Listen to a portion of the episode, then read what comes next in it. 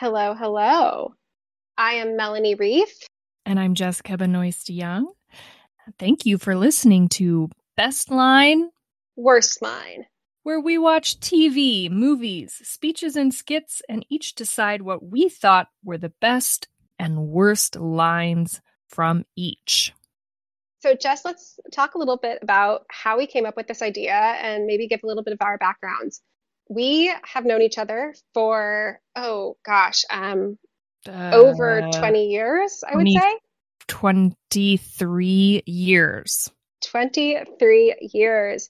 We grew up together in a suburb of Denver, Colorado, doing musical theater at the Children's Musical Theater Group, Academy of Theater Arts, and have been friends ever since.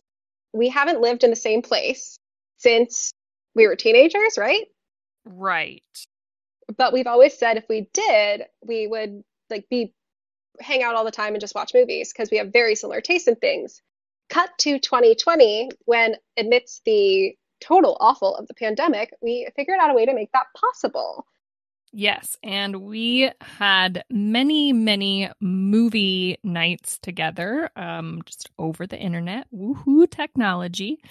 Um, and we found ourselves like talking about the movies, you know, analyzing them, sharing our kind of mini reviews, uh, whether they were good or bad. And we both do a lot of writing and uh, screenwriting. And so we knew a, we always wanted to have a podcast together and that we wanted it to be about movies, movies, musicals, TV. Um, and we just weren't quite sure how to also combine that with talking about our passion, which is writing. Jessica is a published novelist, and I am a hobbyist screenwriter who writes and edits in a tech company for a living. And so we kind of had this idea that was a little bit of both. We get to talk about the scripts, you know, a little bit when we when we're analyzing these lines and we just get to have fun and talk about the movies on, you know, on the whole and really good window into our friendship because I'm pretty sure these are just the conversations we would have anyway. Yes. Yeah. Yeah. Most of these, I think, if we were doing this podcast or not, like, this is what we would say. like, Although I would. I would say I would genuinely, genuinely never have watched one of the movies we watched. so this week we have Nightmare Alley and House of Gucci. So we have one movie that has picked up quite a few Oscar nominations and one movie that is being, you know, sort of snubbed. Like the we say that. putting all the they think they're being snubbed. Let's say that. Um, so the the buzz is about the absence of Oscar nominations. And so that's kind of what made us choose those two movies. And then to round out our little Oscar theme, we watched Life is a Cabaret, episode 14 of the fifth season of Schitt's Creek, which uh, shows all of the characters in Schitt's Creek doing cabaret at their community theater. And Cabaret was a huge, huge, huge Oscar winner. Um, and bit of trivia the only movie to have received 13 nominations and not win Best Picture. Should we get into it then? What's our first movie, Jess?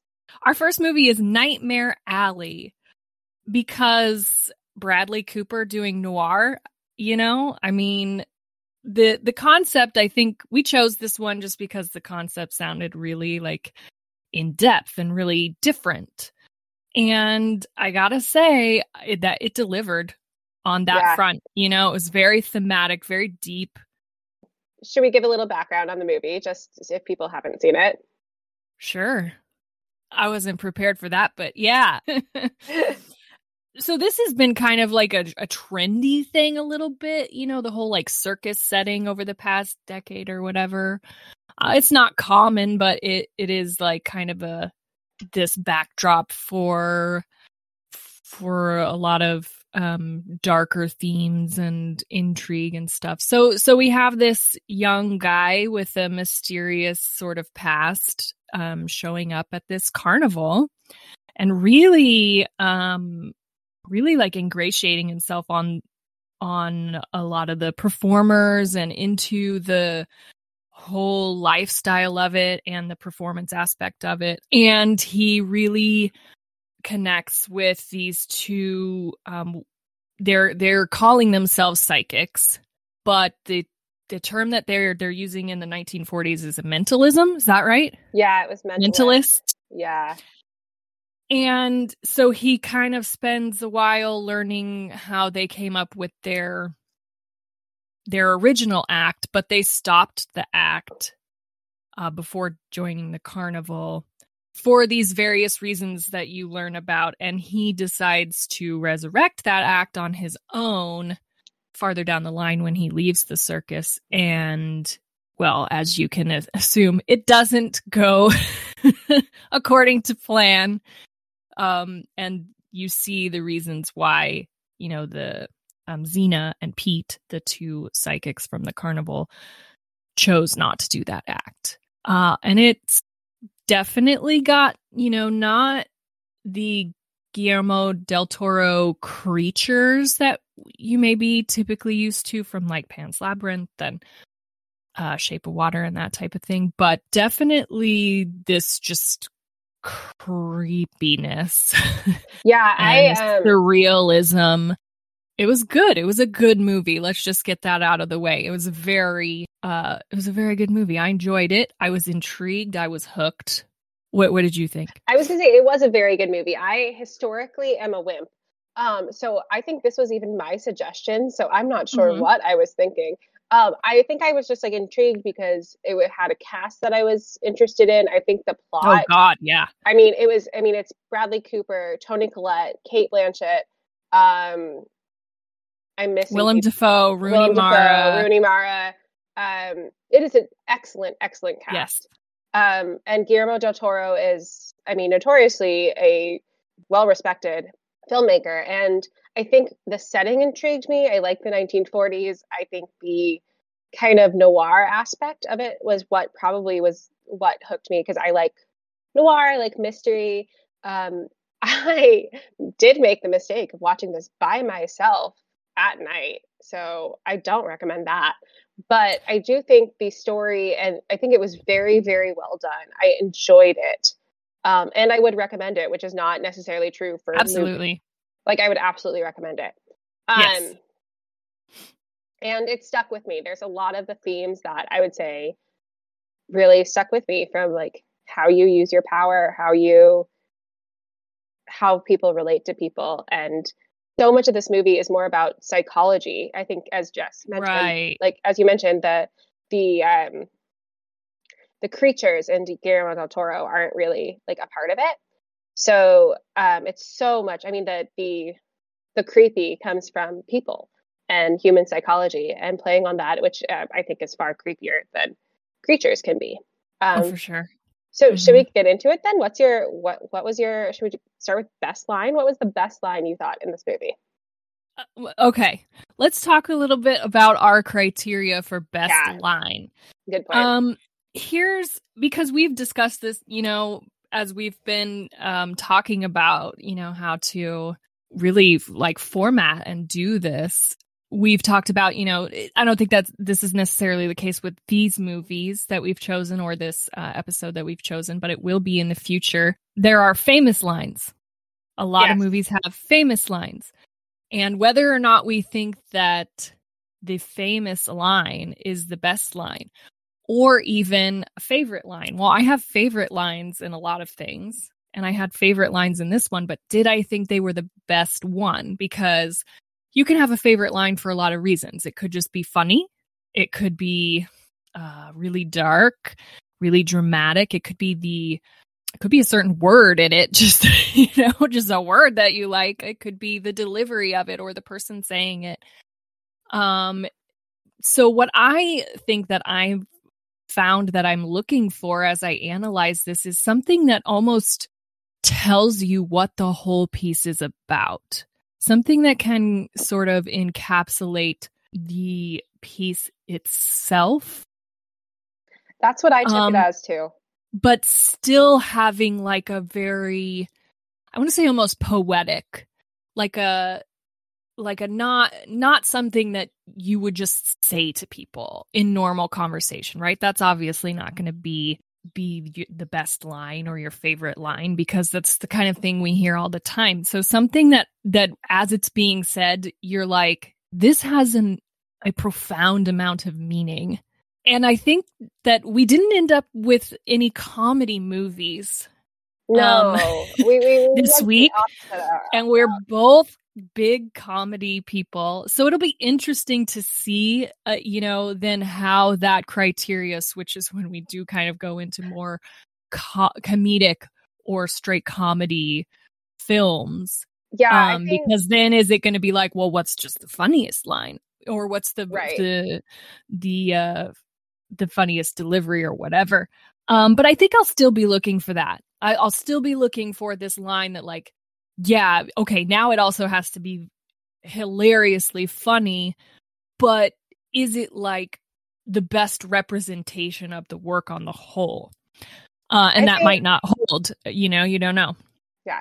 I think for me, similar, like what sets up the movie, um, or like encapsulates what the picture is. And I think I think for me the criteria could change going into a comedy and it could like veer to- more towards favorite line or just like funniest line, um, right. but might not have that whole profoundly impactful movie sense. I think it's what sticks with me about what whatever it is that sticks with me about the movie and what encapsulates that. I think is that.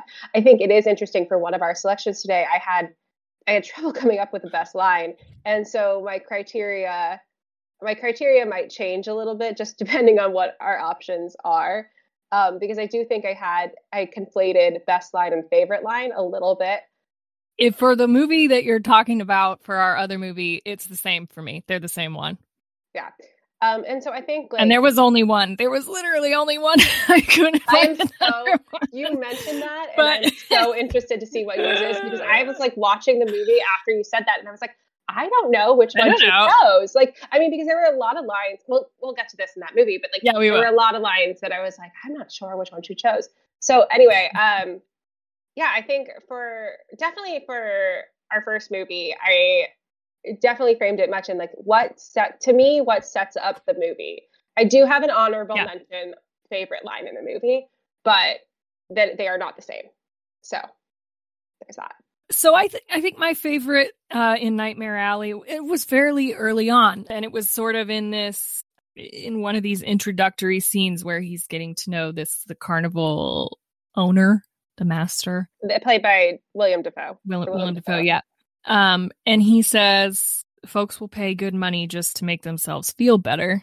And when he's talking about that, um, and this was an entirely like foreign concept to me, and this is a huge, like, huge theme in this movie. And it, so, were you familiar with the term geek? Before no. watching Merrily. Me either. So so this whole thing, they kept saying geek and it's and I had to go look it up. I'm like, why are they saying this? And this is a big thing. So geek, you know, it's not geek squad like we say it now. It's not the people coming to set up your sound system, okay? Or like and, the geeky nerddom of like, right. oh, I'm such a like Star Wars geek or I mean I guess that's more nerd, but I think they're used interchangeably in so much. It, they are or very much. Geek. Yeah. Yes. So not band geek, not geek squad. A geek in carnival terms in the early 20th century was someone who was essentially made to look like kind of a, a beast of a man and starved and psychologically abused basically to the point that they would eat raw animals as a show in the carnival. Yeah. And they called it the Geek Show. And so they're and when uh Stanton Carlisle is the Bradley Cooper character, the main character of the movie, is learning about this geek show with Clem, the owner of the carnival. And that's what he's there they're watching this guy who's just like a hairy husk of a man and they don't give him clothing and he eats raw chicken alive. It's it is messed so up. It's, it's messed so up. and, and, so that's sort of your introduction into this world. It has a lot to do with with the um with this geek and the geek show and that's what he says and and i think that the geek show is the only thing they charge extra for i think i think so. or they charge a lot extra for it and it's the big thing it's like the it has its own tent and and, and so i just that really stuck with me because i think that's true and i mean what are we doing with a lot of our like reality tv and that kind of stuff you know yeah you want to see things that make you feel like you're a better human than this other human. That that's just part of human nature. That uh, superiority. Those those judgments that you make very quickly to make yourself feel normal, right? Right. And I think it, it's a big thing that we have to overcome so that we're not assholes to everyone, you know? Absolutely. I think it's interesting that you chose the the geek part because clearly the geek is such a thematic thematic and plot point of the movie and like i mean spoiler alert yeah it's it, it very much foreshadows stan's trajectory as he becomes a geek at the end mm-hmm. and they often, which i which i had a feeling was coming yeah. well and they foreshadow it really i mean and they talk so much about like how they find uh in one scene stan asks like how do you find anybody willing to geek and they, he's mm-hmm. like he finds mm-hmm. somebody who's drunk somebody who's like in an alley just like homeless drunk completely like you know was he drugged. was he in a hooverville in the end was that a hooverville were those still around by the beginning How, of the war or i don't know well i mean that would have been a lot later yeah again fact check or not because the 40s because this starts in the 40s right so the the war would have already been by the time that this starts the war would have been ongoing, you know, right? Yeah. Uh, well, the U.S. isn't involved in it, mm-hmm. but still Hoover until. But Hoover was. I think it starts in 1939. Yeah, the movie, and then it, and then they jump. Yeah, oh, and then they jump two years forward to 41, and then that's when they get when the U.S. gets involved. Okay, so it, I believe it pretty much coincides with the war, but I don't know if his. I don't know if I like really understood his timeline with like how how quickly his downfall was. Yeah. Because it seems like I think was, it was pretty quick. I think it was too.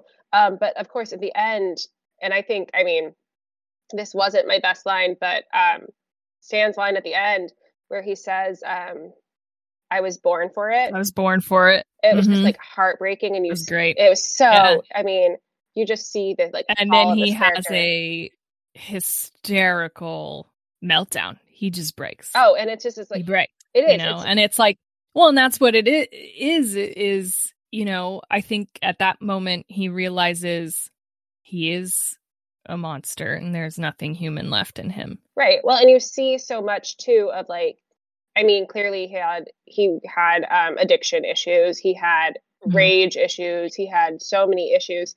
Um, and then at the end, what was so interesting was so in one of the scenes where Clem is answering how he, they get people to speak, it's like, well, it's just temporary. And like, you know, it comes full mm-hmm. circle with that speech um, yes. that the yeah. newer Carnival Barker gives.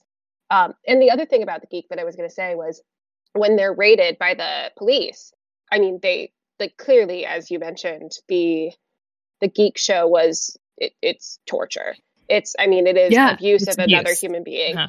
And like, they were like, well, hide the geek, hide the geek, because like that's what they're coming to shut down. Like the other stuff is right. like whatever. Um, but it's the geek show that they're trying to shut down. And like, mm-hmm. and so yeah, I think it's such a like pivotal part of the movie and how how we treat others in humanity. My favorite line or not my favorite line, what I thought the best line was, and I, because I think it sums, I think it sets up how Stan kind of takes. So Stan sees this as you mentioned, like the couple, Zeena and Pete, their act, and sees that he can make something with that, take the act and make his own money, make his own living. And so I, the line that I chose as I think the best line was Pete's line when he's first explaining the act to Stan was everyone's everybody's had some trouble. somebody they hated, shadow from their past. And that stood out to me because it really sets up mm-hmm. Stan's trajectory. Like, if you can read somebody, everybody has something, everybody has some baggage, and it's just a matter of basically exploiting it. Right. And Pete, like Pete and Zeena were very careful to be like, we don't exploit it. Like, we don't do the spook show. We don't do, we don't do the exploitative stuff. Right. And I also have two two other lines from that whole section of the movie that uh I really thought were really solid. And then and Zeena says, "Never do a spook show. No good can come from a spook show." Yeah. And I at that moment I was like, "Well, Stan's going to run off and do a spook show." That's what this movie's about.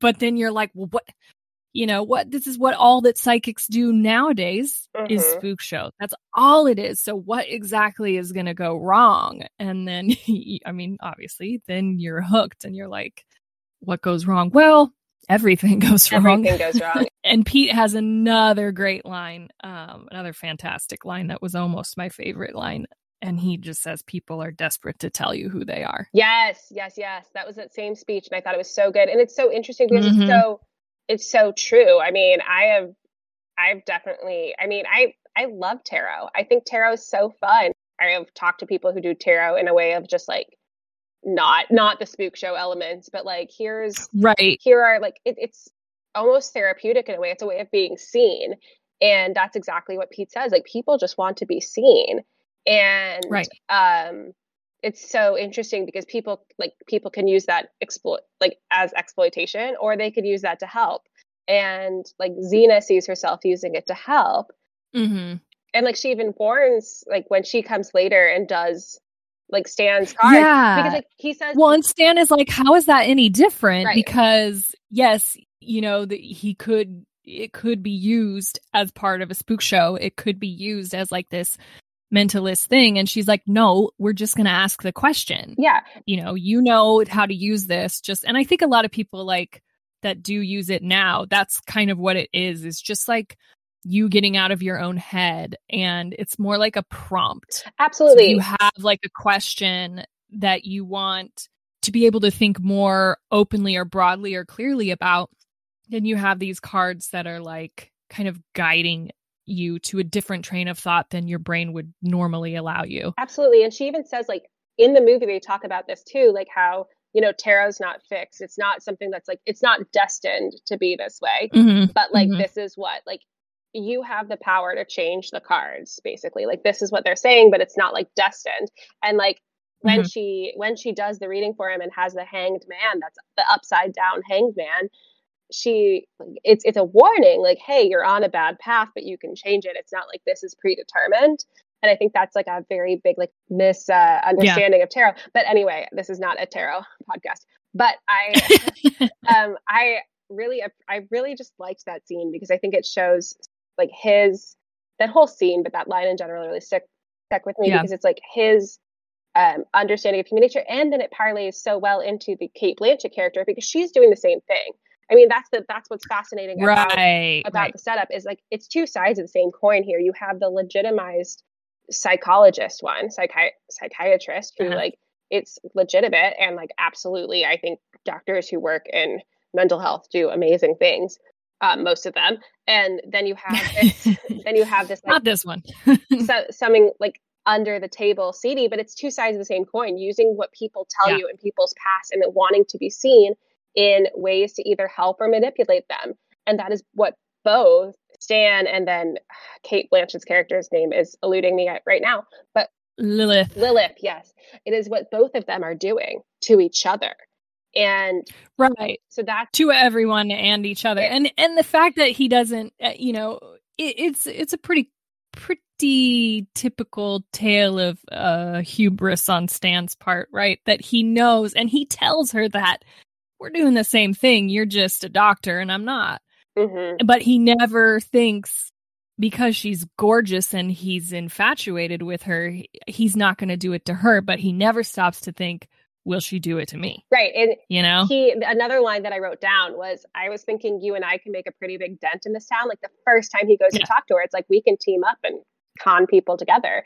And like he exactly the hubris that he has to be like, oh, she's not going to get me. I'm too smart for that. Like it's so right. it, it's so funny. And actually, my honorable mention line is about like their relationship too. It's um Rooney Mara's character's line. I bet it's that frozen face bitch you were so impressed with. I was like, yes. oh, that's not like that's not the best line in the movie, but I like just thought it was like I just loved the delivery. I thought it was so well done. It made me laugh, and this was not like a ha ha movie at all. Um, no, no, like and so that moment of levity in that line, I was just like, oh yes, that. So, what did you think? The I had trouble coming up with worst line in this movie because I thought it was just like so so well done. Yeah, it was a very well written movie. Everything seemed to carry a lot of significance and had a a purpose in being said, right? And it felt natural to the character. Um, I'm saying that because the other movie didn't feel that way whatsoever. Nope.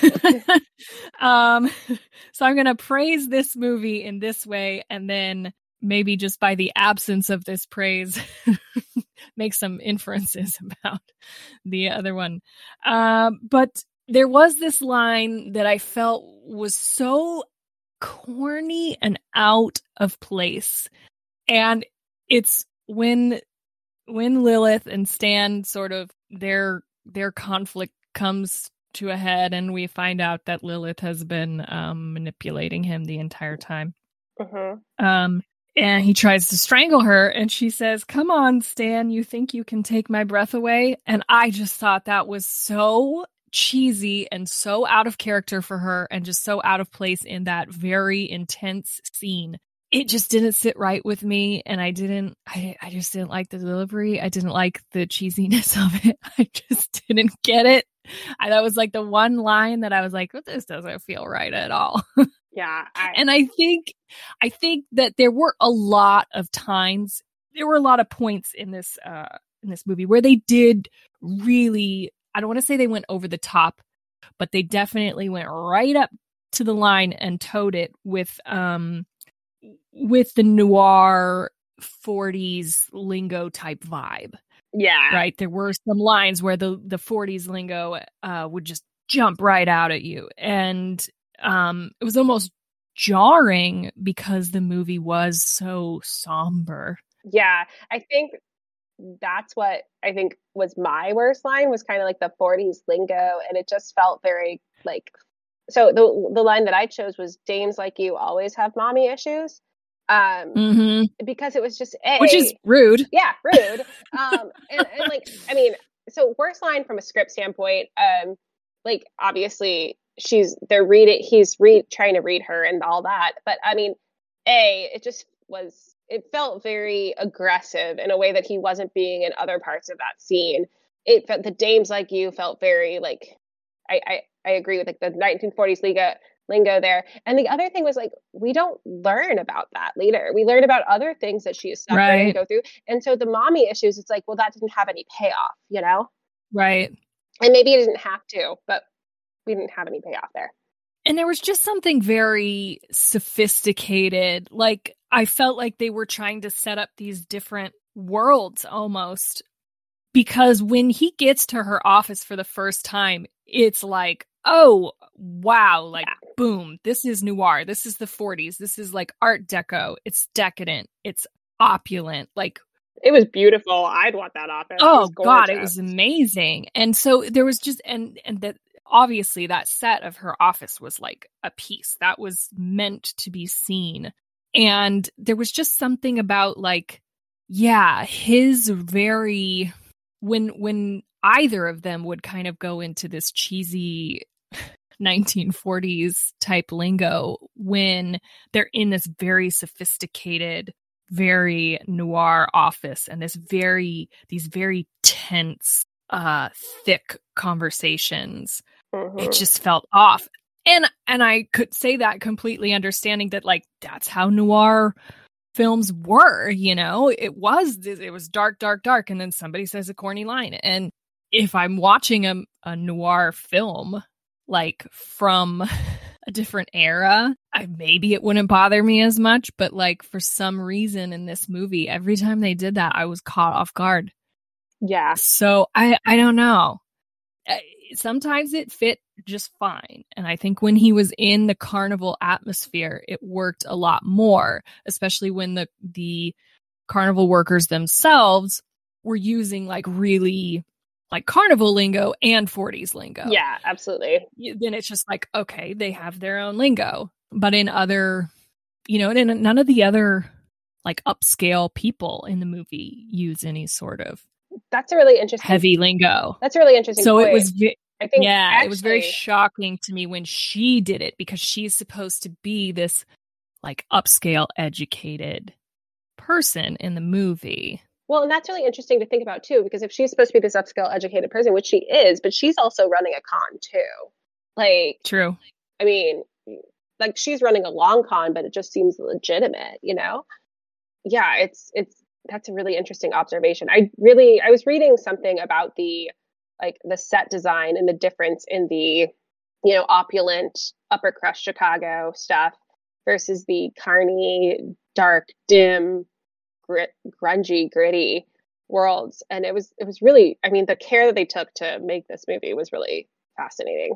And I think that there were a lot of times that they almost flipped that dynamic on its head. Like I texted you while I was watching this movie and I was only about 40 minutes in and besides like the geek stuff which is obviously gross, you know, uh, like horrifying, I thought that the carnival part was was really um sort of charming. Yeah, lovely, you know? lovely. very charming. Yeah, I didn't And I expected to be a little more freaked out by the carnival um eh, which you know besides the geek and then and then i wrote uh what the fuck are these pickled babies like okay so the the babies were freaky the geek was freaky but they weren't like a mm-hmm. huge part. Yeah i agree. you felt that they had heft and that they were gonna you know be a theme but like really the carnival was was fun and interesting and and, And- very charming. and people were very charming, and I wasn't scared at all. And then he walked into Lilith's office, and I was like, okay, this whole movie just th- this movie just changed. it flipped. This movie is now noir as hell, and Cate Blanchett is the femme fatale so creepy in this movie. she is I wrote mm, diabolical in all caps. I love creepy Cate Blanchett. Like, i loved her i think please give me more creepy Cate Blanchett, please. to your point about the carnival not being as creepy as you thought it was like i kept expecting you know they did that the act with uh rooney mara and um like the electrocution and when he was like oh here like let's do a chair and the electrocutioner and all these things and Totally thought something I bad was going to happen. absolutely i was convinced that she was going to be like dead Uh huh. absolutely convinced that that was where the movie was taking the turn did not Mhm. expect it to be in the like upper crust of society and i'm glad that i i'm glad that it played me like that because it it was so much less predictable that way and like Right. and then it's circling back to the carnival and go and, and, like you feel like the carnival when you come back to it later at the end of the movie there's there's i mean yes the geek stuff in the beginning was not charming at all at all No. like terrifying but there's some of that original kind of like you don't have the Zeenas and Pete you don't have the people who are you know you yeah, don't have the familiar family ground anymore. and you don't have like the, the the carnival workers who are the family. I mean, like in the scene where like Yeah. Rooney Mara invites them all to Chicago, there's a jovialness there that Mhm. is not in other aspects of the movie. So I, I think that's a really Right. good point too. I I mean, I really liked this. I mean, as yes, I said I was creeped out by it and did not sleep much Monday night, but um I really liked it. Like it was hard for me to choose a best line because I thought there was so much weight to so much of how the script was written. Right. So this movie was nominated for Best Picture, Best Cinematography, Best Costume Design, uh, and Best Production Design for this year's Academy Awards.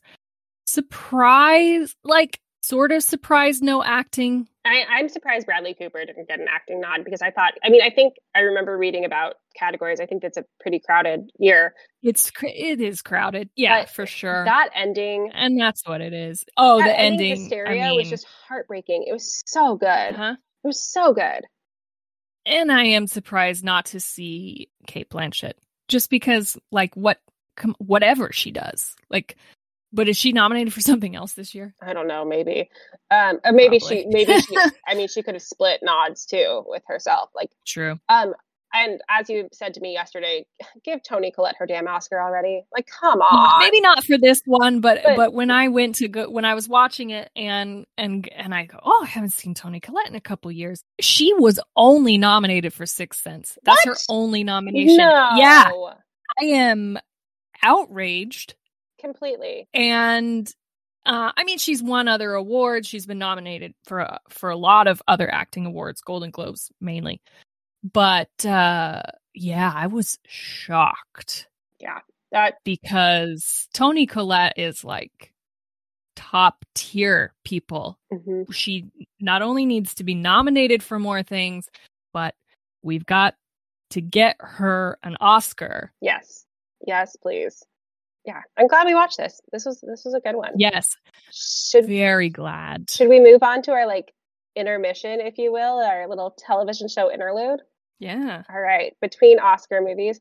So, as mentioned before, we chose uh, one of our favorite television shows of recent years that prominently features an Oscar winning movie musical from the 1970s and I believe Tony winning musical from the 1970s, the Kander and Ebb classic Cabaret.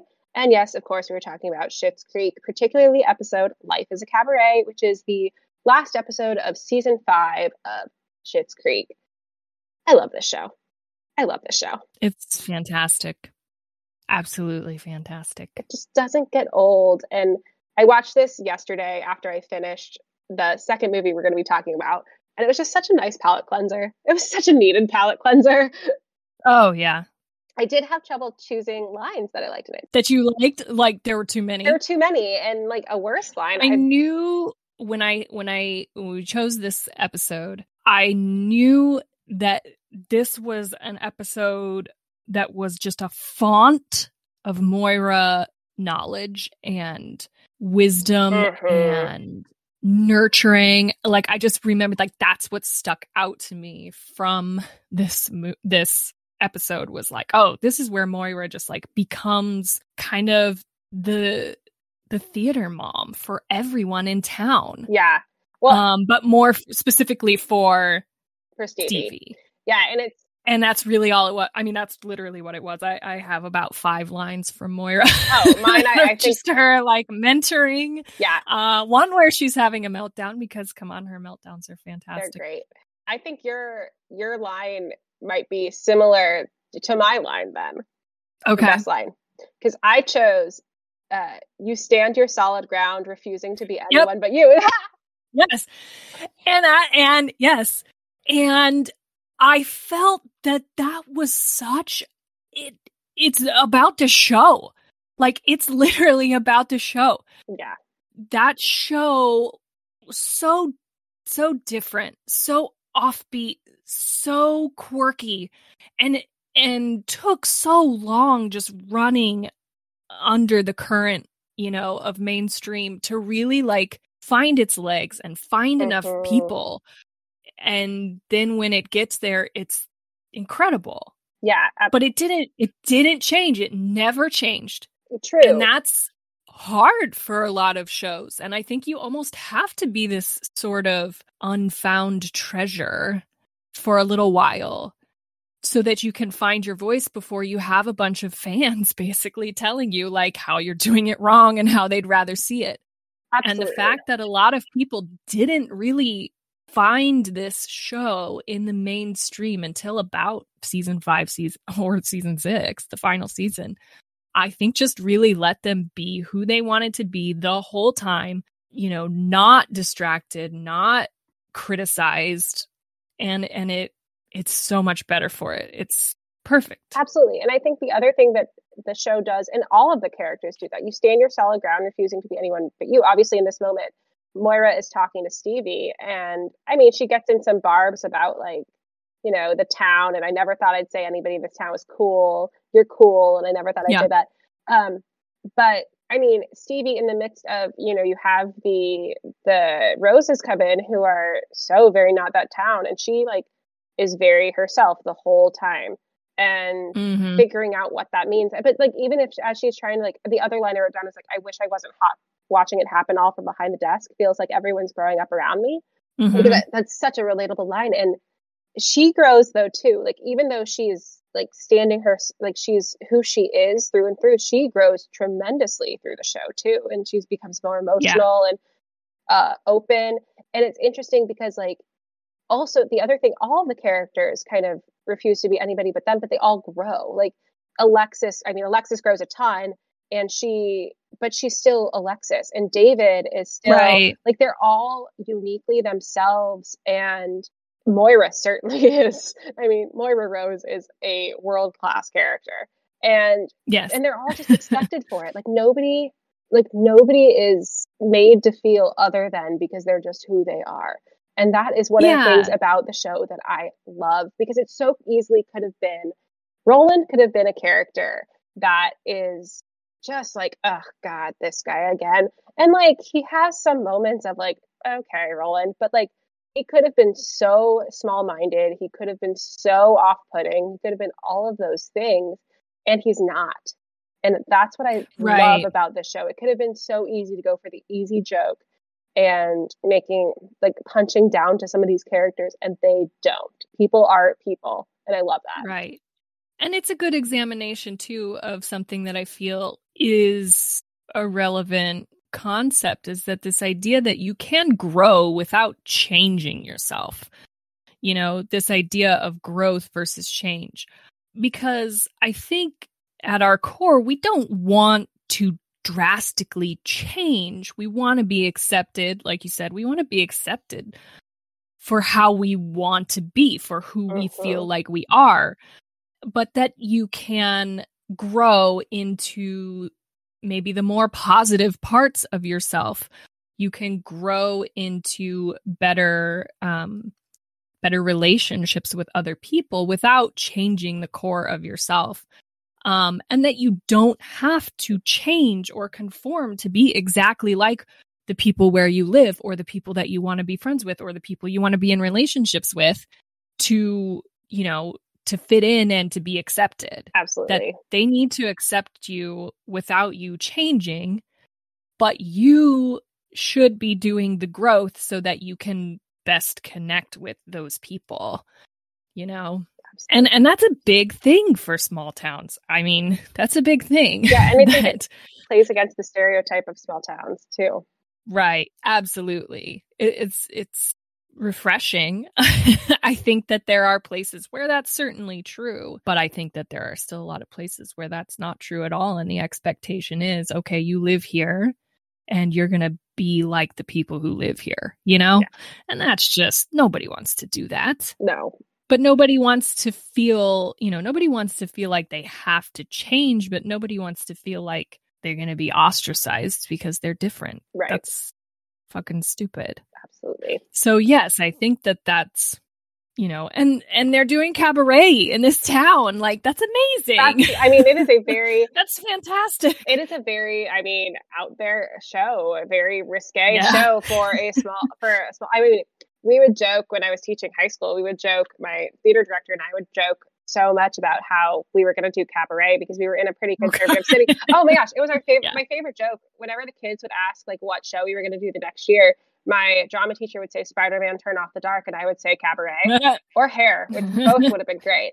Um, but I remember Hair. yeah, I was I mean, you know, Colorado Springs is pretty conservative and very oh, yeah. heavy, heavy military town, but I would joke my favorite answer was Cabaret and like especially because there was one year we were doing Anne Frank as the musical or as the play and so like Anne Frank right. followed by Cabaret would have been quite the year. Oh um, wow. yeah. yeah. Um, but I told I told my boss this who like is a huge musical person, very big art person and I told her that we were going to do our, I, my favorite joke was to say cabaret and she's like oh my god I would love it if you guys did cabaret and I looked at her I was like in what world in what world yeah, can right. do cabaret here? like, no, I can't do cabaret in my school. But the fact that like they do it in the in this town and like that's the show that they choose and then like the inclusion right. of maybe this time is just such a like oh iconic iconic song from the movie mm-hmm. that is i mean it, that pays plays back the maybe this time i'll win and you know in that speech she's like uh, the speech that Moira gives to Stevie. She's like, um, use it, use that feeling of like everybody's growing up around me. And she was like, Are you talking about Stevie or Sally? And it's like Sally, but like that raw emotion is what that song mm-hmm. is. And it's just, it was so. I remember watching that episode for the first time, and I've seen it countless times now. And it, but like that first time I saw that episode, and I was like, our TV show is doing this. A TV show is full on doing Willkommen, and yeah, like yeah. full on doing Willkommen, and doing maybe this time in a way that doesn't feel forced. It doesn't feel campy. It feels real. It feels important to the story and so well executed. Yeah. It is a, an incredible episode of an incredible show. Absolutely. With that, I had a really hard time finding a worst line. I think okay, so I the reason I chose my quote unquote worst line, there was so many that I just loved. I chose um you told me to block out everyone today, so I left my phone at home, which I realized was a really big mistake. Which the yeah, I didn't like that. The only reason I chose that line was because it just felt too expository. Like exactly. it just felt yeah. way too. It was too much. We didn't need to say it. Like I mean, she could have just said, "You told me to block out everyone." Yeah, we didn't, or you know, yeah, it just yeah. So it was, it was too much. It was, it was, too much. It was too much ex- exposition. But like this is nitpicking because I have like a full page of lines. It was so. Here's mine and uh, so apparently I just was not having it with corniness. I was not having the cheese up in its you weren't joint. folding like, in the cheese, I could not fold in the cheese. I could not because I oh so this is towards the very end of the episode and I was like I don't have a worse line here. I just really don't. And then Alexis says, "Everyone, yeah, it's time for Ted to Galapago now." and I go, "No, no, almost, no, no, Alexis." I almost wrote that one down. Ew, ew Alexis. I, I, oh, I hated it. I really did. I really hated it. The only reason and I, just, I just thought it was out of character too. Like, why did she need to do that? She didn't need to do that. Okay, the only reason I didn't write that line down was because it's like it was her honoring him because he's the corny yes, cheesy one, and that was like it was yes. like oh she's like he's leaving. She's trying. She like it was very much like she was trying to be like oh I love you Ted, and so I was like okay yes. I see the point of that line, but yeah it was so cheesy. it's adorable. I totally understood. Like yes, he's cheesy. He probably said that to her and she decided to repeat it or she made it up to impress him or whatever. But like also at the same time, let's not stop the party just to say goodbye to Ted who wasn't even in the show. like everybody knows where he's going. He can say his goodbyes on his own. Yeah. I don't know. Yeah. It was uh, it was totally fine. I just had I had no tolerance for the cheesiness apparently on the day that I watched or no, or the weekend because I did this on Thursday and then I did a movie on Friday and a movie on Saturday. So just from Thursday to Saturday, just not here for the cheese. Not here for the I cheese. I couldn't do it. Couldn't do it. well, that is a great point to transition to our third and final piece for this hour, which I think is full on cheese. Jessica completely unintentionally. completely unintentionally, I think. Um, Jessica made me watch House of Gucci. And I am Jessica not. made Jessica Jessica watch made... House of Gucci too. um, I like I I mean I was like honest. I mean I will be honest. I was intrigued by the movie. I like Lady Gaga both as a performer as an actress. I think she is excellent. And I mean I will say that for this movie, the one thing that I do think was I mean, okay, there are two things that I thought were great in the movie. Number one, the clothes and the styling. Like the clothes, set design, styling, I loved all of that because it was opulent and gorgeous. And I love clothes, so that was fun. That is the one Oscar it is. Yeah, of course it is. Nominated for. Actually, it's not uh I don't think it's costumes, it's hair and makeup. I the, the, hair and makeup was great. The makeup makes sense because I it took me to I had to look up the cast. Yeah. I was like, that is Jared Leto. That's Jared what? Leto, that guy. no, yeah. like I had and so and other... hair yeah. is incredible. Yeah. Um, I I was shocked that that was Jared Leto, but I will say that Lady Gaga I thought was masterful. Like I mean I I I really do think she probably should have been nominated for an Oscar. I think she was like the accent, the care. I thought she was masterful, and that was about all I can say that I thought was masterful about this movie. it was two and a half hours long, which was far too long, far too oh, long yeah. for this movie. And just like, I mean, and like the interesting too, thing too. So like, we chose this movie, and I realized like I didn't real, I didn't know much of the story about. And so like as I was watching the movie, I just kind of like Googled about Gucci. And I mean, I've always I have expensive taste and I've always been a fan of Gucci products because I think they're beautiful. But I always thought of it as like Tom Ford for Gucci and like never knew the story of the house and everything. And so mm-hmm. I was Googling and like reading the story of like, oh my God, she hired a hitman to yeah. like like the based on a psychic. So psychics come back again. Spoilers. Um, I mean, uh, psychics again. Uh, tarot cards. Tarot we have cards. a theme going on we here. We really did. Um, totally not knowing. I totally no. had no idea. No, we did not plan that one, but we really did. But like, given that, given that that was the story, I think that there's so much more that could have been done to make it interesting. Yeah, and I can't remember if I texted this to you or not. I feel like th- so. This is from a book, right? Mm-hmm. This was adapted from a book, and I just feel like there there has to be a, a massive amount of material oh. that could have been in this two and a half hour movie that just didn't make it in there, but wasn't really replaced with anything. It felt very bland for the fact that there was a lot of political backstabbing you yeah, know, and intrigue part, type shit going on. But it didn't translate rushed. because the pace, yeah, it felt like all of those things were rushed and like kind of encapsulated in these little like 20 minute bursts of story. Like and then there would be these story. long stretches of very slowly paced and I don't know if that pacing was like to amp up some sort of emotional intensity or like the the, the tension between people, but it didn't work. It didn't work at all. It just felt no, very, very hollow, didn't. very slow.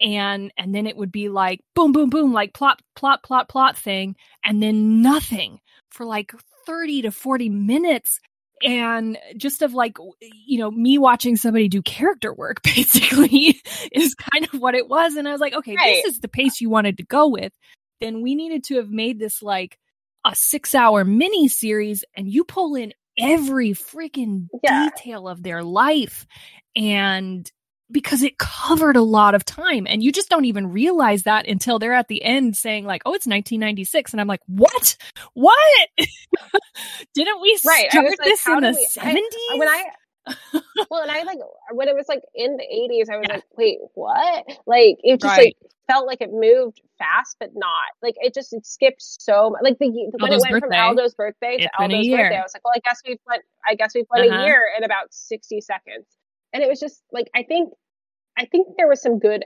performances. Like I think Jeremy, I, I mean Jeremy Irons, I think is good in everything he does. I think Lady Gaga, as I said, was masterful.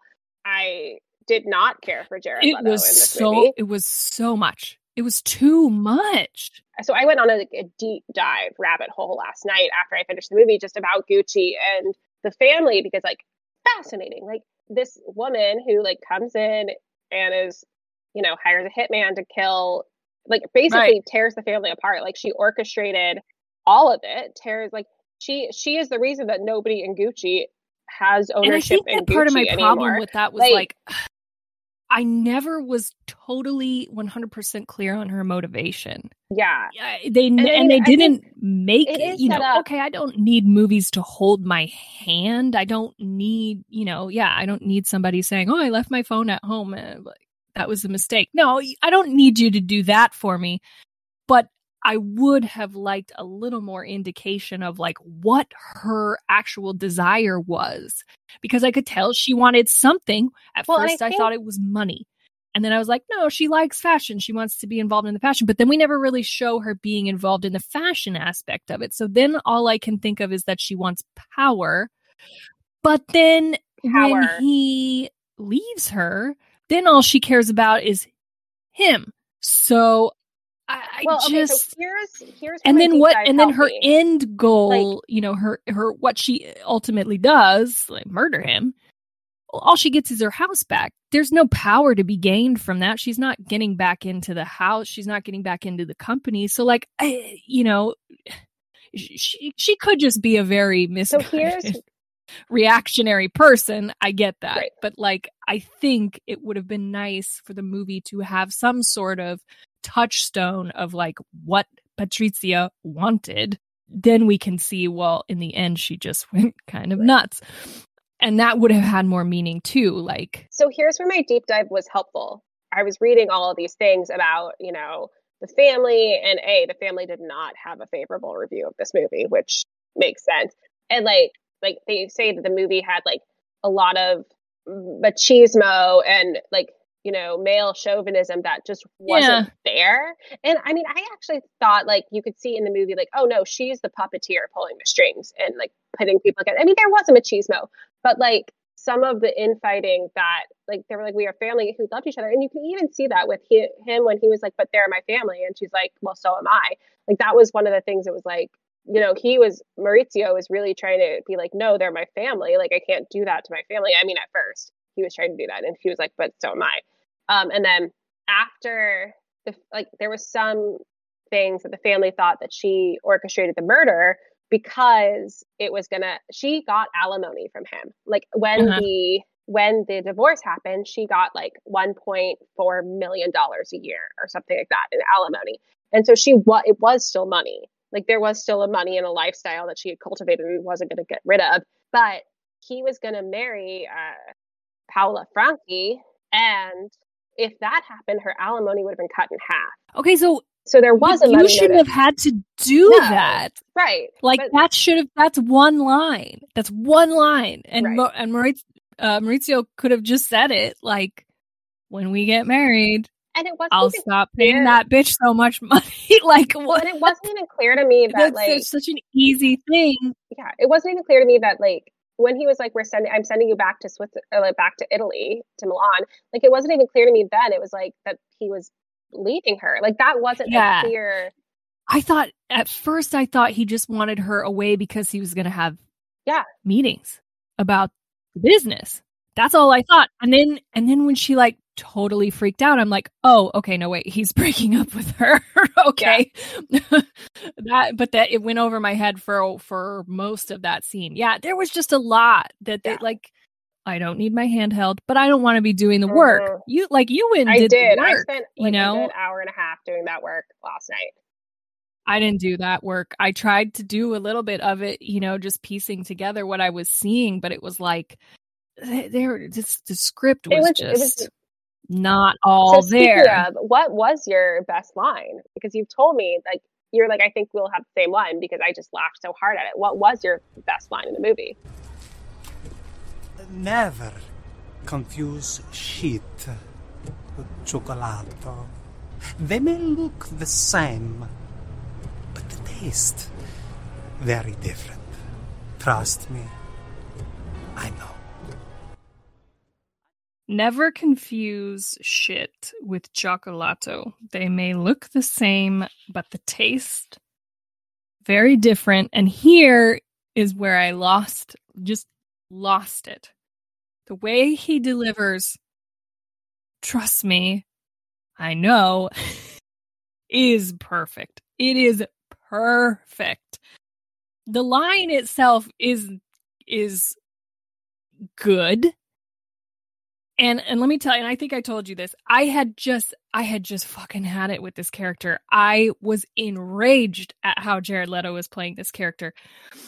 The the vocal inflections the weird just the weird things he was doing like it's just so overacting. And they had just had a big scene of him just being kind of well there were multiple scenes of him just being over the top and then he says this and he's very mellowed down and it's very it's very it's has this touch of wisdom to it but then he like Yeah. goes and in the same line just ruins it by saying he's eaten shit before he's tasted crap he's tasted poop and and that is very uh, in line with the character.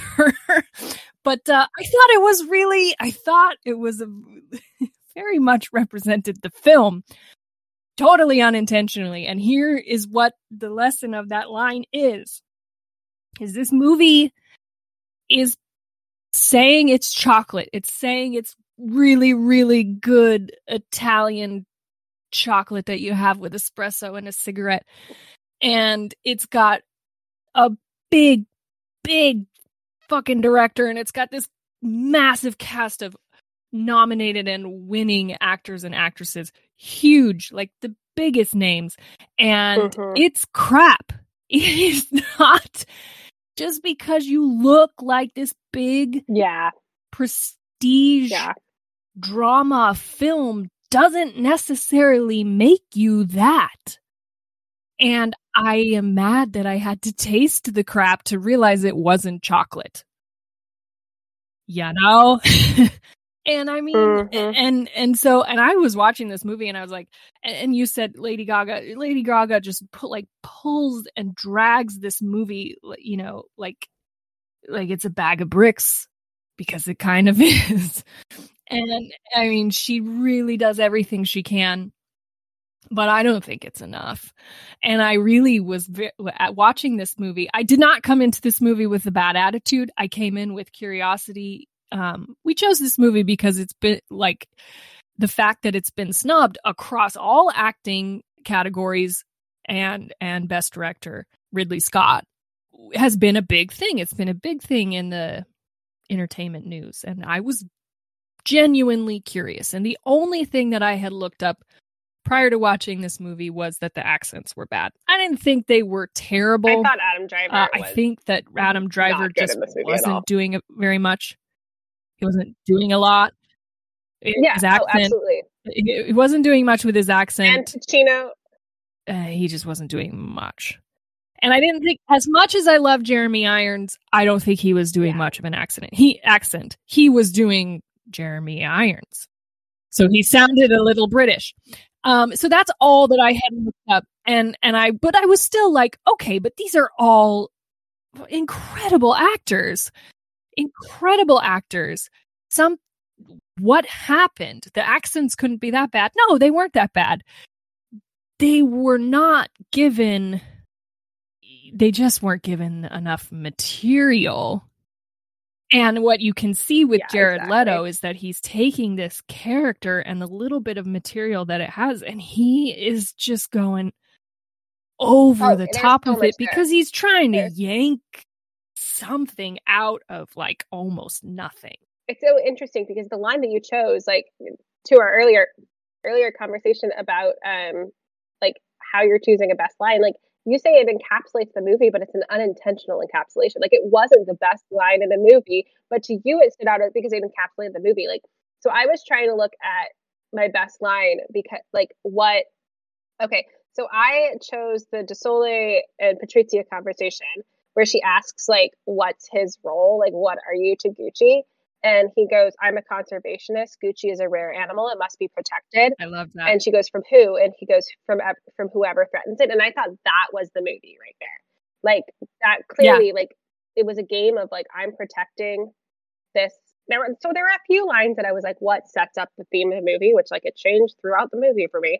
Um, but that one really stuck with me because it was like, oh yeah, and and and you know at the end when he becomes CEO of Gucci America, and he was a great character he was too. he was probably my favorite character in the movie character. um, when Adam Driver was like, she was right about you, like you, but he was he was he was loyal to the brand.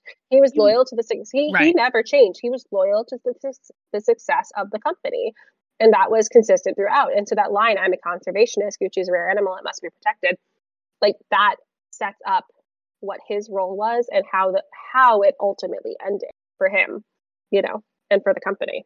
let me talk to you about this and get your uh, opinion on it. When we're talking about the accents, Mm-hmm. when people, when the movie is set in a foreign country, but it's an American movie, and the actors are speaking in the accent of the foreign country, I just always assume, here's my assumption, is that I'm supposed to believe that they are actually speaking the language of the country that they live in and they're not speaking English, but they're just speaking English for me because I'm an American. Huh. I've never thought about that before. Because because why would they be speaking English? They're Italian. right. Right? Right. And so is there are some exceptions to it where there's like immediately a bunch of Americans involved Right. or you know a bunch of English speaking people. If it's a movie where they're where like we're in Paris and a bunch of people are speaking in French accents but like the main characters are Americans interacting with those people, then I assume they're speaking English. Mhm. But when when everyone is an Italian living in Italy, there are no Americans around. I assume they're speaking Italian, but the actors are just speaking an accented English for me because it's an American movie. Yeah, that makes sense. I've never thought about that before, but that does make sense. And so that was my assumption this this whole movie was okay, well they're Italian. They would be speaking Italian. They have no reason to be speaking English. But then they would speak Italian. There would be like two lines in Italian and I'm like, "Okay, what? Now this is ruining it for me. I'm supposed to believe that these people everything else they've said they were speaking English for no good reason? No good reason. Why would they be speaking English? That's a very good point. especially the older guys, the the, the dads. Yeah, no, why would they be speaking? they English? wouldn't be. You're completely now correct. when they come to New York, Then that makes yes, sense. Yeah. they would speak English, but I don't know. So I don't know. That's weird. It's a thing that I've noticed in a few movies, and that one just really. I thought they should have not included the little Italian bits. That makes sense. It just really like pulled me out of it for some reason. Yeah, because it, seems inauthentic. I mean, there was so much that seems inauthentic in this. Uh, right. I mean, yeah, that is a very, very fair point. I did have another honorable mention line, but this was improvised for what I learned. And it was also not a like best line in the movie, but like probably, I mean, and it's the famous line, the one that got into the trailers and everything, but where she does um the sign of the cross with Father, Son, and House of Gucci. oh yes, improvised. that was great. Improvised it. Ah, That was all Lady Gaga. funny. That was all Lady Gaga. And that was like what made the trailers and everything. So Paolo comes with his designs hmm Oh, for Rodolfo? to rodolfo Yes, this was one of my lines too. Okay, yeah. And he says, "Okay, so the, I, I'm finding the first part online here. I didn't write it I- down because it's a it's a monologue. Yeah, It's I a can pull up the monologue. um, he says, "True talent is often unaware of its own brilliance. Uh-huh. It must be cherished and protected. Whereas hacks." They run around shouting their delicious ideas, begging to be recognized, blind to their own mediocrity. And then he says, This is the part that I wrote down. This, my dear nephew, Yes. is a triumph of mediocrity. And you have achieved the unimaginable. You and I have found one thing your father and I agree on your utter incompetence. But the, yes, absolutely. Yes. A Triumph. of mediocrity. and, and this was another one that. I was like, okay, this is the movie. This Yeah. is the movie. Again, this actually is a quote completely unintentionally about this film as a piece of work. Not not that any of the people involved have come out and and been vocal about being snubbed, but the fans of these actors and uh are really being quite vocal Mhm. about how wonderful this movie is. Uh, when really it's just A triumph of mediocrity. it's just not, you know, it's not awful. It's a very well done movie. It's not bad. It's not, you know, poorly made. Uh, it just falls short of being something that is great. Um, and I think that that's something that a lot of movies can fall into this whole idea of like we've got the perfect cast, we've got the perfect director. Now we just sit back and and make them make the money. Well, having these these elements and these people involved doesn't automatically mean it's going to be some fantastic movie. Right. It's interesting to me because it should have been really something quite special with the with all of those names involved, and, And it the just story. didn't feel special at There's so much story. Like, like, there Right. is intrigue. There is a story there. There is it's Not like nothing happened. It just felt like nothing. Ha- it just felt like nothing happened. Yeah. And, you know, and that that's. I guess no, that's not any individual person's fault. It's just how it came together, and uh, it's, it's interesting. Um, the the other part I really loved, um, and this is my music nerd. I, I like the sound. I like the soundtrack or the scoring because I think the way they use a lot of classical music.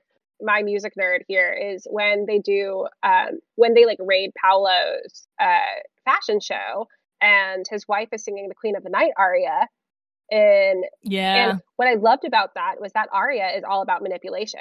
I mean, so the Queen of the Night Hmm. is um so there were like some really smart elements to the movie. Like the queen of the night is Right. all she's this like dark in, in her aria she's trying to convince um her daughter pamina that her father is like evil and going to use her when really it's the other way around like the queen of the night is the evil one. And this aria is basically singing that to her and it's like a very very famous aria and so to have the like manipulation and backstabbing underscored by the Queen of the Night ar- aria, I really liked. And then when um, later in the movie, when Adam Driver is fleeing or Maurizio is fleeing, um, they're raiding the house for the forged signature stuff, and he's fleeing to Switzerland. The um, Barbara of Seville overture, which is like a Mhm. very like it's a very um, common. I think it's Barber of Seville. Wow, we we should check that part before we put this in because that's wrong, I'm going to be really embarrassed. Whatever they used was like, oh, this is so fitting. And they, they used a lot of like big, well known. They had at one point later, I think it was right after Tom Ford signed on, they used like a very sped up version of Beethoven's Fifth Symphony um, and kind of like sped up and modernized music and kind of more electrified. And it was just like, so the music I thought was a really interesting way of storytelling. The script just didn't do it. right, right. Um, I agree. And and we you and I have both talked a little bit too about Save the Cat. yeah. And for those of you who aren't familiar, Save the Cat is a pretty pretty prominent uh screenwriter's bible almost. Um and the, the entire concept of Save the Cat actually is from an Al Pacino bit. and the whole idea is that the main character we the that the audience at least needs to know who your main protagonist is and have a reason to want them to succeed right? So there's a movie and he's a bad cop but in the very beginning of the movie he stops what he's doing and saves a kitten from a tree. So even if this guy is like morally gray or just morally bankrupt right we still know oh, this is the guy I'm supposed to root for. And he could do all of this terrible crap. But we feel like, oh, we watched him save the kitten for a tree from the tree. So we want the good part of him that saved the kitten from the tree to prevail. We still know this is the guy I'm rooting for. That's it. I'm rooting for this guy Mhm. for this reason. And the reason is in in the case of that movie because he saved the cat. So every protagonist has to have this save the cat moment where we connect with them and we want them to succeed. There is nobody in this movie i gave one single fuck about succeeding on that level. I didn't root for any of them. They were all terrible. They were all morally bankrupt and hard to to read and to see what they even wanted to the point that uh, at one point I was like, okay, Paolo's my favorite character, even though he's annoying the crap out of me, because at least I know what he wants and his motives are relatively pure, right? He's not good at it, but he wants to be a designer and he wants to be involved. He wants, but he never does His family. but he never does anything to like Right. make me be like that's my guy in fact he goes around doing the opposite things to that things that make me not want to root for him so nobody in this movie ever jumps out and is like i'm the person who's carrying the protagonist banner yeah, for this movie and Maurizio sort of does in the beginning and and and the end, but not in the middle. Uh, right. In the beginning, we're supposed to believe that he's the moral one, that he's got values and we're going to follow his values as he is forced and manipulated to abandon them. And then, boom, as soon as we get to the point where it's like, I think you're doing the things that you're doing because you're done being robbed of your values and manipulated by your wife, he fucking turns into an asshole too. And it's like, Yeah. what am I watching? There was none of that. There was just no, there was, there was nothing to tell the audience what you're watching, what you're supposed to be watching, what you're supposed to And feel. supposed to be rooting for. Exactly. And and that I'm not saying that you need that, but that's what makes people connect and and feel like a movie was worth watching. There could still be Yeah. plenty of great aspects about it, but if you're missing these types of elements, it is tangible to the viewers, very much so. Exactly. And I, I'm al- almost to your point of like not knowing who to root for. I thought like at the beginning when um when uh, Rodolfo was telling uh, Maurizio like, oh, she's just going to steal your money, not knowing the history because at that point I did not know that Patrizia later hired a hitman to murder Maurizio. Um, but I was like, oh, you're. I mean, you know, this like wide-eyed Elizabeth Taylor esque girl, like that's who you're going to be rooting for. You want her to succeed and like become, you know, all of this, and that is Yeah. very not true. Um, but like when Rodolfo was like, she's gonna get her hooks in you, I was like, oh, she's not going to, like because that, like, I mean, I thought it was less foreshadowing and more like he was being an ass. Right. But that is, it was clearly more foreshadowing. To, to your point, I, I agree. There wasn't really anyone to root for. I think, I think in that way, my favorite character ended up being Desole because he was the most consistent. Right. And I mean, not that characters need to be consistent, but like, I don't think we saw enough character development from Maurizio to like understand that he, like, to understand when he went from being manipulated to by Patrizia to like being cutthroat for the business. We didn't see enough of that character development, and then to have him be written, bought out of the business because he couldn't make the like. We had been told a few times that he wasn't a good businessman, and yet we didn't see it, and so it felt very abrupt when they were like, "Hi, we're buying you out of Gucci," Yeah. you know. Yeah. and so I like I could have rooted for him, but we didn't we didn't see enough of that character development. Like I just didn't think there was much character there, and I don't know. It was it was very long and confusing. I don't know. There was there were so many parts of it that I was like, I I would have cut this down Right. by a lot. Um, shall we talk about since we since we're already ragging on the movie? Talk about we- the worst line. Talk about how I don't um, think we've done worst yes. line yet. No, we haven't. Really, just about anything that was said in the, for like the first twenty minutes. Um, the whole their whole court meeting and courtship was some of the most Oh, I hate awkward, wooden, unrealistic dialogue. No, I wrote, this is not how people talk. This is not how people, nobody talks No. like this. At one point, he says, I can only stay out till midnight, Cinderella. Or I turn, or she says it's only midnight, Cinderella, and he says I, I'll turn into a frog. And I wrote, "What the fuck is this movie?" it's Yeah, so bad. I, it was um, bad, and it was a lot like that. And then, and I think we both we both talked about this line. We said we weren't going to talk about lines uh, before we filmed, but we did talk about this line. And when they very first meet, he says something about comparing her to Elizabeth Taylor, and she says, "I'm way more fun." And I just about yelled at the TV, uh, "Fuck you! No, you're not." I don't really know much about you, Um, but come on, until you've had six husbands uh, and played Cleopatra, I don't think you're more fun than Elizabeth Taylor. Um, I, I don't think I don't think you're more fun than I don't think you're more Most fun people. than I stopped writing lines yeah, that. I that I did not like. Um, I think I think the one that got me was like I mean that whole scene was just very Oh, forced. I think it just like well, it was like forced. 15 minutes of it too. So that those lines I thought could have been Mm-hmm, tighter, maybe. Yeah, I think the I don't know if I have a worst line necessarily because I just thought it that that whole section I just thought was so forced. um, and then I think the one that I really like was the it's too expensive, but I can try. It just I, weird, weird. I don't- There was so much awkwardness in this movie. yeah. Or um, actually, I think I think my official worst line because I didn't actually choose one, so poor preparation on my part. But um, I think I think I would go with when he is trying to, uh, and this is like not worst line because I just thought it was cheesy or whatever.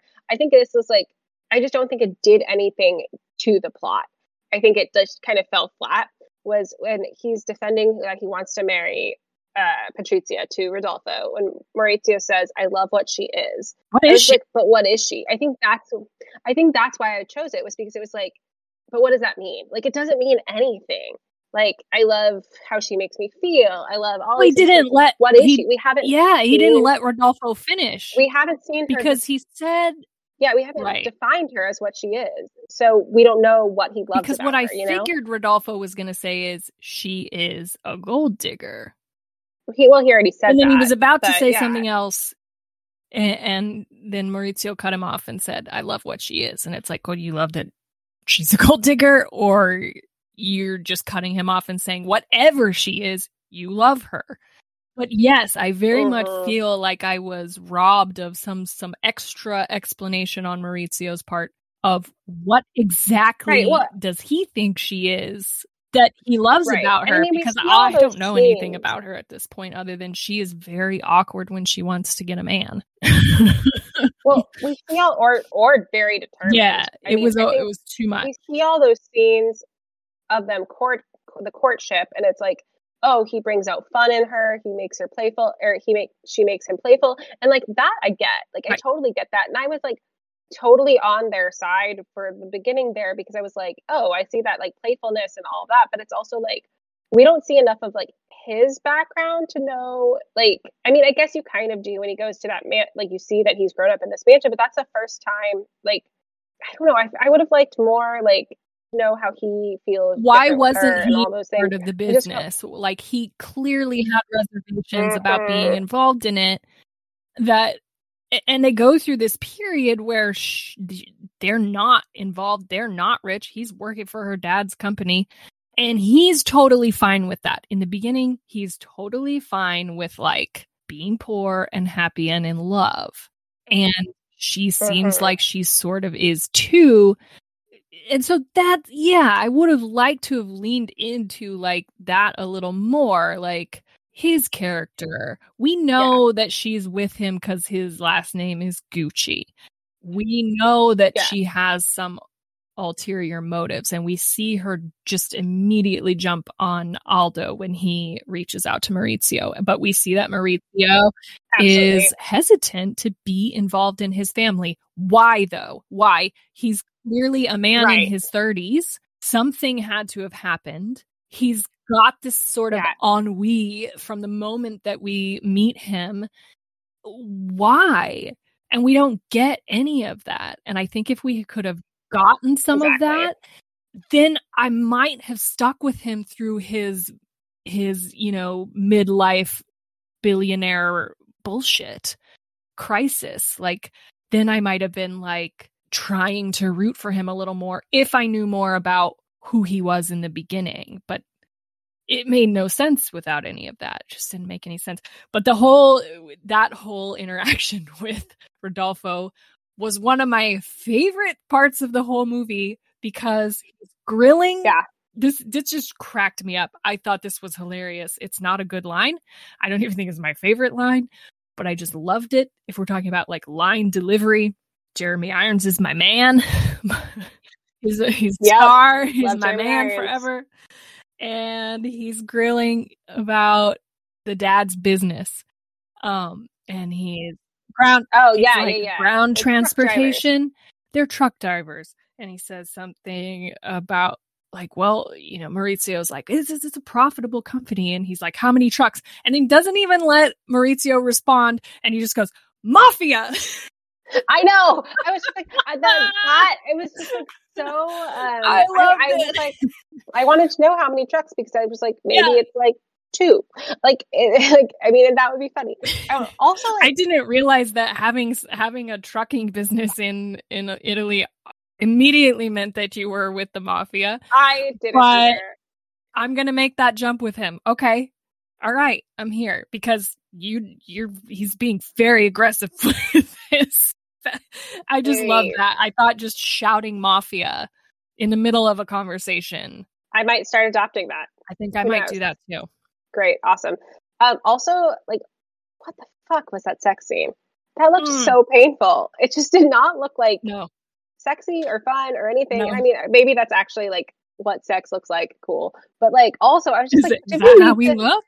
I don't know. I hope not. But I was also like, is that like, was that a necessary element of the movie? I didn't think it was. Right. Okay. And and there was another thing. I was like, okay. I mean, they're gonna get married. Is it like, am I watching this because she's gonna get pregnant and that's what's gonna Right. like spur But on the marriage? pregnant Nope. so much later. Nope. Not Yeah, saying that like that that she had to get pregnant or anything like, but that that's Right. what I was like. I'm being made to watch this scene. I don't really want to watch. I had no desire to watch that scene. It was it was very no. there has to be a purpose plot wise and maybe i just need to get out of that sort of thinking like not everything has to have a purpose to the plot but i think if you're going to have a pretty graphic awkward sex scene maybe there should be a purpose for it Yeah. I agree. you know Anyway, I think we've I think I've exhausted all I can say about Ugh. this movie. i could probably say more but it would just be More of same. mean, it would just be me being Yeah. mean about Exactly. Um, I mean, I will say I think Lady Gaga is incredibly talented. I love her. And they're all I- talented people. I don't think anybody did a. I don't think anybody. They were doing their best. yeah, I just don't think You the know, material were- is great. It- right, right. Nobody Anyway. did a bad job. It was just it didn't land. It didn't land at all. And I think- Unfortunately, I will say this to the Academy. You made a good choice. you did. You did. Good job, Academy. Well, I think that's our those are our That's it. any any uh any wrap up thoughts today. No.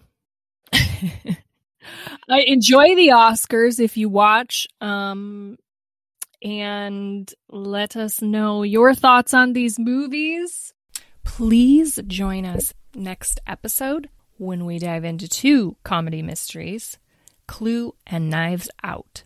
If you had as much fun listening as we had, watching the movies, choosing our lines, and recording this podcast, please give us a follow, subscribe on Apple Podcasts, Google Podcasts, and Instagram. Just look for Best Line, Worst Line. Thank you so much for joining us today, and we'll see you next time.